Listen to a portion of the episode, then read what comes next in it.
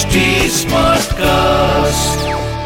आप सुन रहे हैं एच डी स्मार्ट कास्ट और ये है फीवर एफ़ प्रोडक्शन जब भगवान श्री कृष्ण ने देखा कि समस्त यदुवंशियों का संहार हो चुका है तब उन्होंने संतोष की सांस ली कि पृथ्वी का बचा खुचा भार भी उतर गया।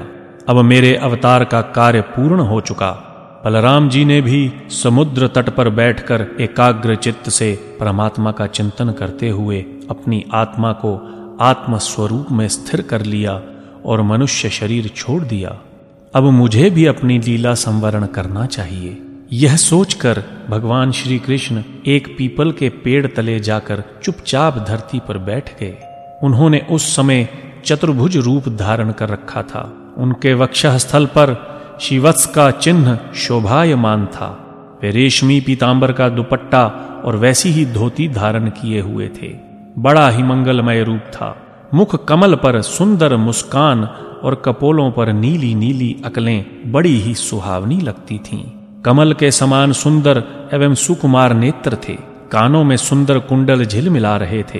कंधे पर यज्ञोपवीत, माथे पर मुकुट, कलाइयों में कंगन बाहों में बाजूबंद वक्ष स्थल पर हार और गले में कौस्तुभ मणि शोभायमान हो रही थी। घुटनों पर वनमाला लटकी हुई थी। शंख चक्र गदा आदि आयुद्ध प्रभु की शोभा को और भी बढ़ा रहे थे। उस समय भगवान अपनी दाहिनी जांघ पर बायां चरण रखकर बैठे हुए थे। उनका लाल लाल तलवा रक्त कमल की तरह चमक रहा था। जरा नामक एक बहेलिया था। उसने मूसल के बचे हुए टुकड़ों से अपने बाण की नोक बना रखी थी। उसे दूर से भगवान के चरण का लाल लाल तलवा, हरिन के मुख के समान जान पड़ा।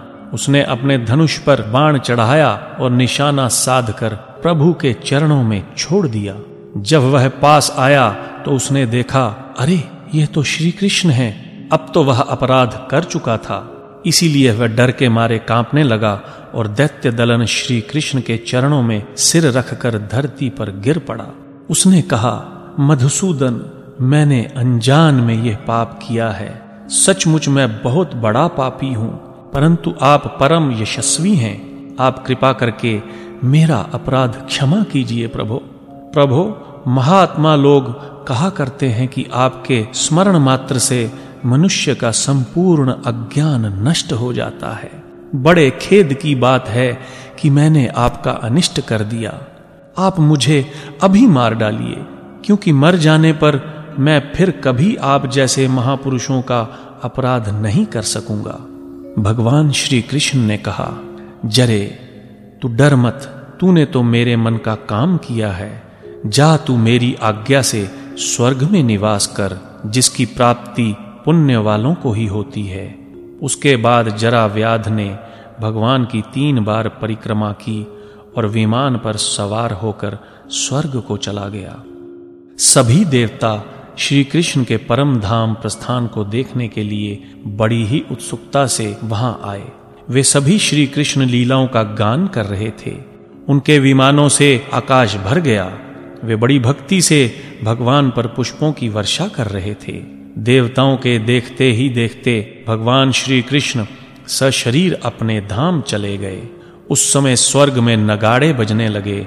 भगवान श्री कृष्ण के पीछे पीछे इस लोक के सत्य, धर्म, धैर्य, श्री और कीर्ति भी चली गई।